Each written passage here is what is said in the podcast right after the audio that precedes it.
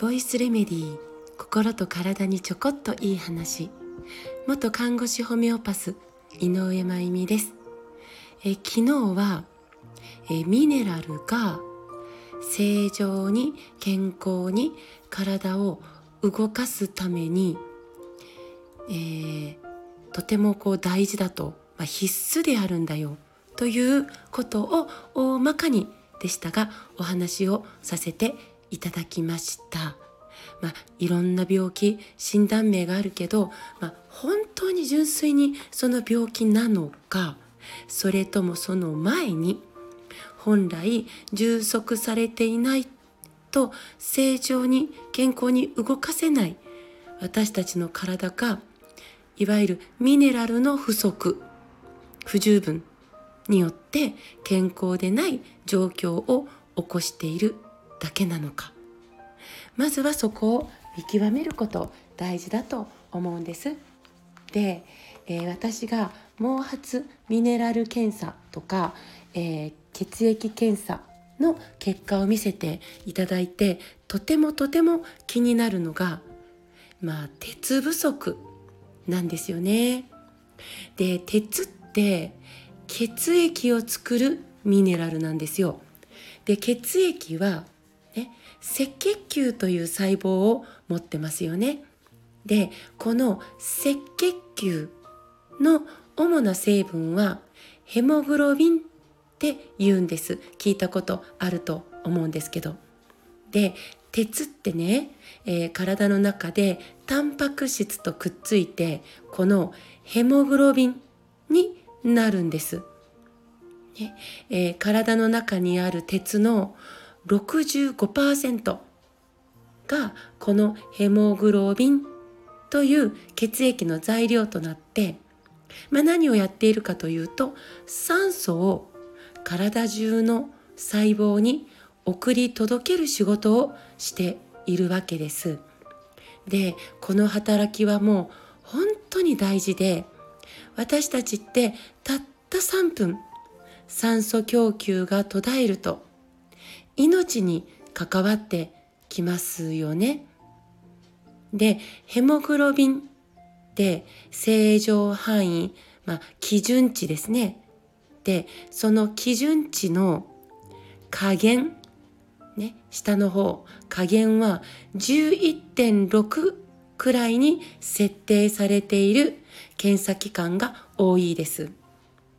だからヘモグロビンが11.8とか12とかあるともう正常範囲に入っちゃうのでうん指摘されないんですよね。でもこれ低すぎる基準値設定なんです。まず女性が生理が起こったとしても影響を受けずにはつらつと元気に過ごせるためにはこの基準値の加減ねこれね13.5を切っちゃダメなんです。私たちヘモグロビン。さらに医学的目標値は14以上なんですよね。ヘモグロビン14くらいあってもいいんです。で多くの女性は、えー、11から12くらいですかねヘモグロビン。これが日本の現状。だからこれがちゃんと自覚されて、うん、鉄の不足がないように、えー、しっかりと体に供給できる。ということが当たり前になれば日本の女性はもっともっと元気になると私は思ってます。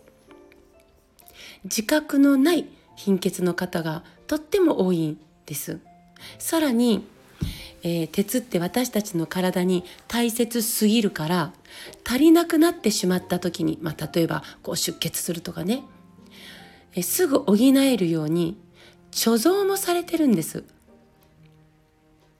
で貯蔵されている主なところは肝臓、まあ、他には脾臓や骨髄もあります。